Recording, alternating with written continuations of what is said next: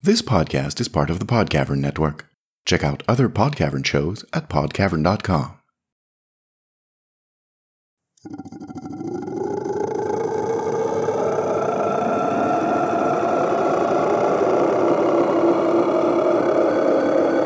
Oniric.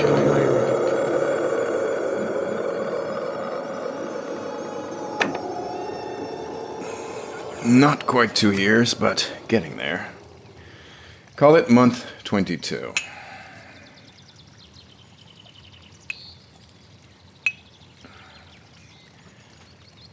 I have been walking for months, Deirdre.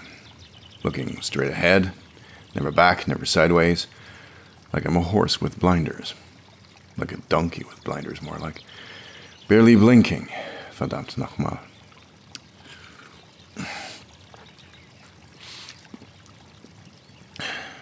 I left Danica at the gate of her school, and it's the hardest thing I've ever done. I'm sorry. You know I love you, Dee, but I've never lied to you, and that's just the truth. You know me. I can't talk without music.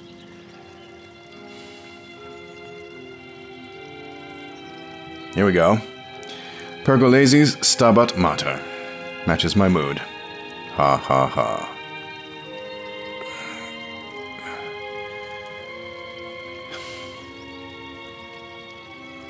That morning, I put on my new self cleaning underwear, my St. Gemma's Academy hoodie, my third pair of boots, my spanking new backpack, present from the pupils. Can you believe that? I slung my axe over my shoulder. I walked with Danica to the gate. I kissed her, and I kissed her again. Then she almost said something and didn't, and kissed me. I told her I'd see her in the dreaming, which I haven't, fuck it all, not once since. Then I left her there, got back on the big long road, and never looked back. There was one thought in my brain then, Deirdre. Then, and for a couple of days afterwards. That thought was, You're an asshole, Vance. Took me three weeks to even begin to consider the possibility that I hadn't made the biggest mistake of my life. I doubted myself. I doubted Herr Gustavo. I doubted my vocation. I doubted my verdammt faith. I doubted God. It's okay. You're allowed to.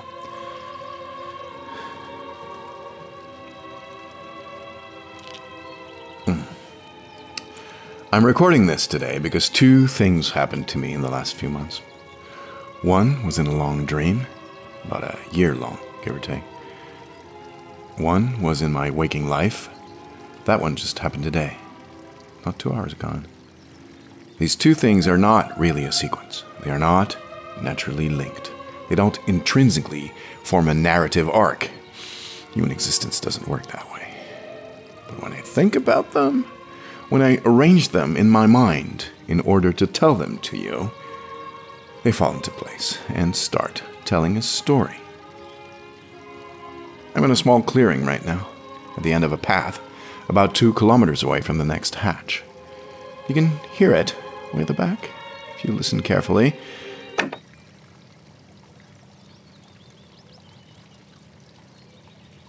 Yeah, that's it.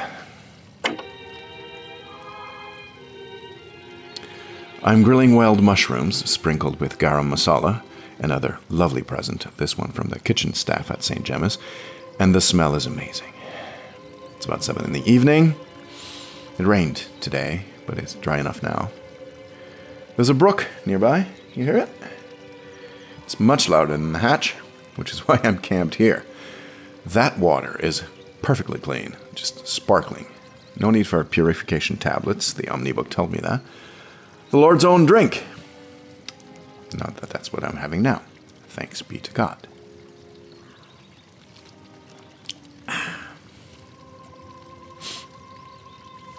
The side of my abdomen is pumped full of sterilizing foam, too. I'm going to be okay, but it stings a bit. Maybe you could tell. And it could have been bad. It could have been very bad indeed. Well, never mind that. About six weeks ago, I found myself in one of my long dreams. I spent most of it with Val, staring at hatch blueprints by day and trying to prepare my soul for the building of them through prayer mostly by night. Val, not that he is, believes that mortification of the flesh should be part of the training. but I'm less than convinced. Seems to me that the your body is the problem angle of the mind body spirit principle is where we lose most people. I'm not mortifying my flesh, not outside of a reasonable Lenten discipline, not to learn to build verdammt hatches, for heaven's sake. Val can go climb a tree. My belly injury has nothing to do with this.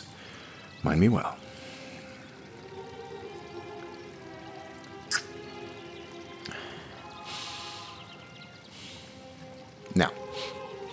I did set out on a sort of tangential errand in the dream. A secondary expedition, a, a side quest, I suppose you could call it. Turns out part of what powers hatches, part of that little bit of soul I'm on my way to developing, is a small glowy thing. It can be anything really a gem, a collapsed star, a flower, a song. Depending on where you find it, I guess. Dreamside or in the waking world. I think it exists simultaneously in both, if you ask me, Dave. Anyway, that's that's not the important bit. All quests have MacGuffins, and they're often glowy doodads. The damned thing was atop a mountain, so it's not even like it was subtle or anything. Hmm. Days on a craggy, wet, crumbly stone path under a baleful gray sun. I slept on dank ledges overlooking jagged drops that nearly had me vomit in fear. I say slept. If you think cold and wet isn't miserable because you're in a dream, you're crazy, I'll tell you that much, Deirdre. I crawled on my hands and knees when it all turned to ice and mushy snow and became too slippery to walk. I cried, trying to light a fire in the wind and sleet. It was in a cave at the summit. Not the cave from my remembering forward dream, the one with the door and my dad being all judgy. Nope, not that one. Just a, a recess in a huge boulder, really.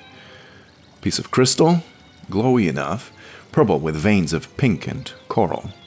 It was unguarded, just waiting for me. It was when I was bringing it down the mountain that I was tested, Dee. In the end, all it took was one reaver blocking my path. Huge, red eyed, beweaponed, and blustery, shrieking about blasphemy and desecration and whatnot, demanding I release the crystal to him. He had a sacred name for it. Of course he would. I forget what it was now. I very nearly gave it to him, you know. After all, sacred is sacred, for all that it's in the eye of the believer. Of course, I'd respond to that line of argument. I've, I've no doubt I could find that crystal's equivalent in many forms, in many other dreams and regions of the waking worlds. It's not what it looks like that matters. The point is not how it rests in your hand.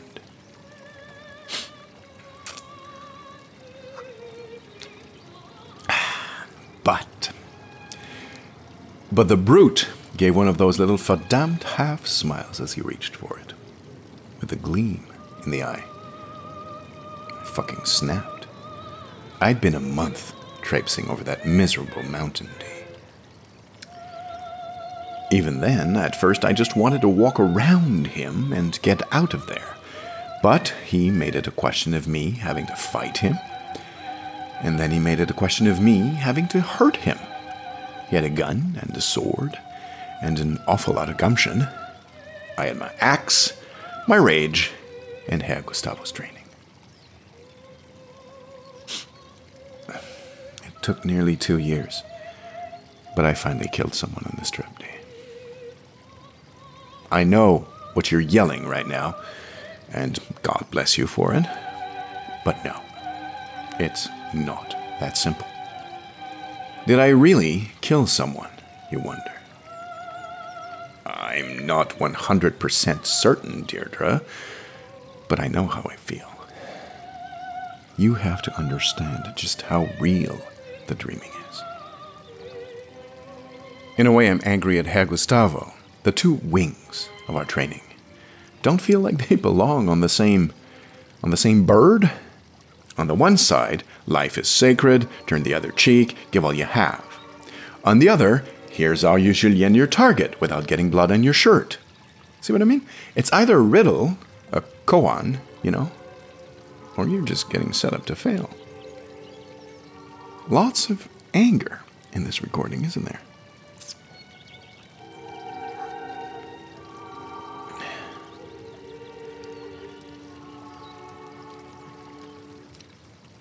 I built a cairn for the dude. Yes, in the dream.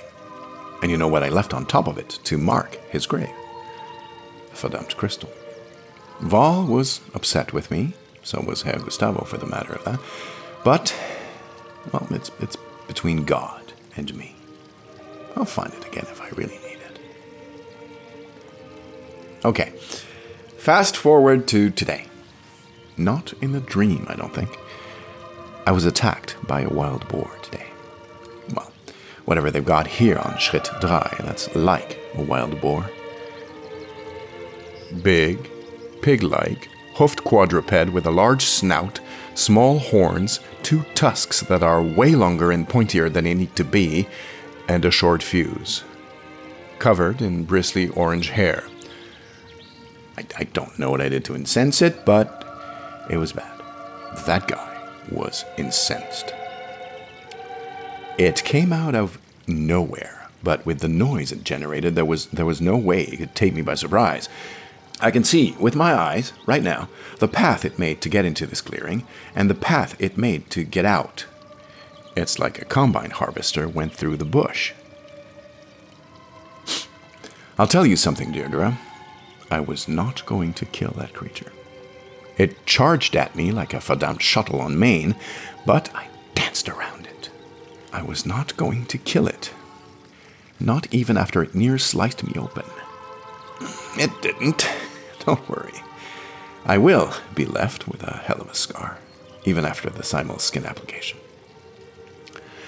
I didn't kill it. I did shear the half off one of its tusks, though, before it gave it all up as a bad job. It'll have a story to tell, too, I guess. But I didn't kill it. I don't know what it all means, Dee. I have no real insight to give you. I killed a man in my dream. I didn't kill a boar in this clearing today. I just know I've been sick over the former, and I feel pretty good about the latter. Tomorrow I'm walking through the hatch to Schritt 4. Herr Gustavo told me that's probably where I'll finally find my tree. Remember that? Not looking forward to it. Lost a foot in that dream. Ask Reverend Mbayo to say a mass for that man I killed, will you, Deirdre? All the best to you and yours. Why in the fuck are they taking it so slow?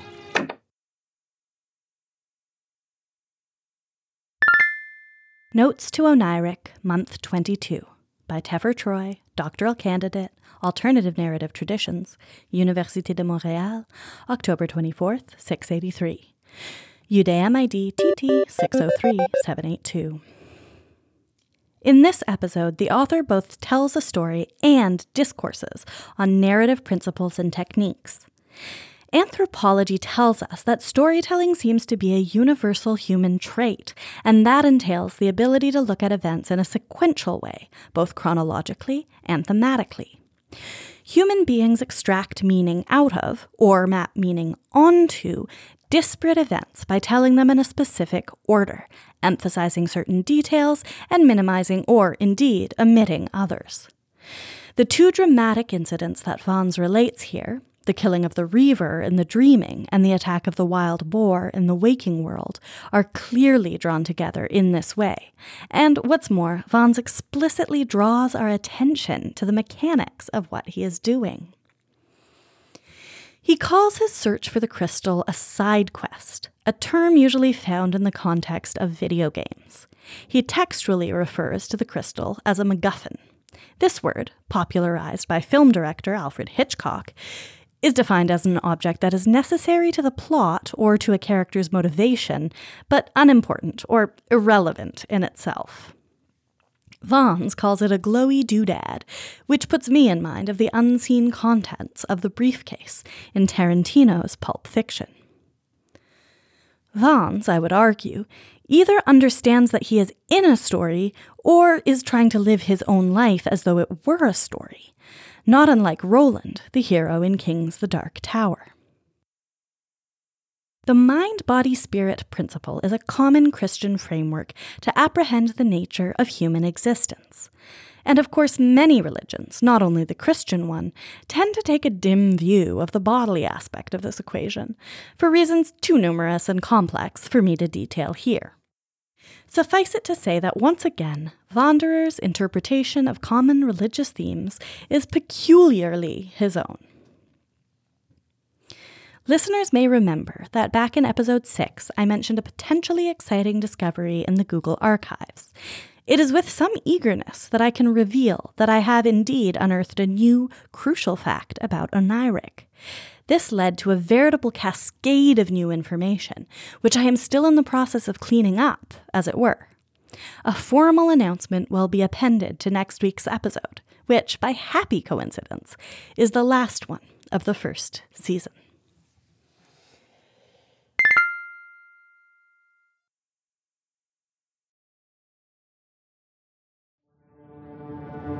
Have you ever wondered what it's like to live in a city full of superheroes? To literally see people fly across the sky?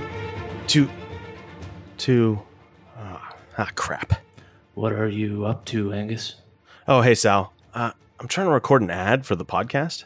Heroes don't do paperwork?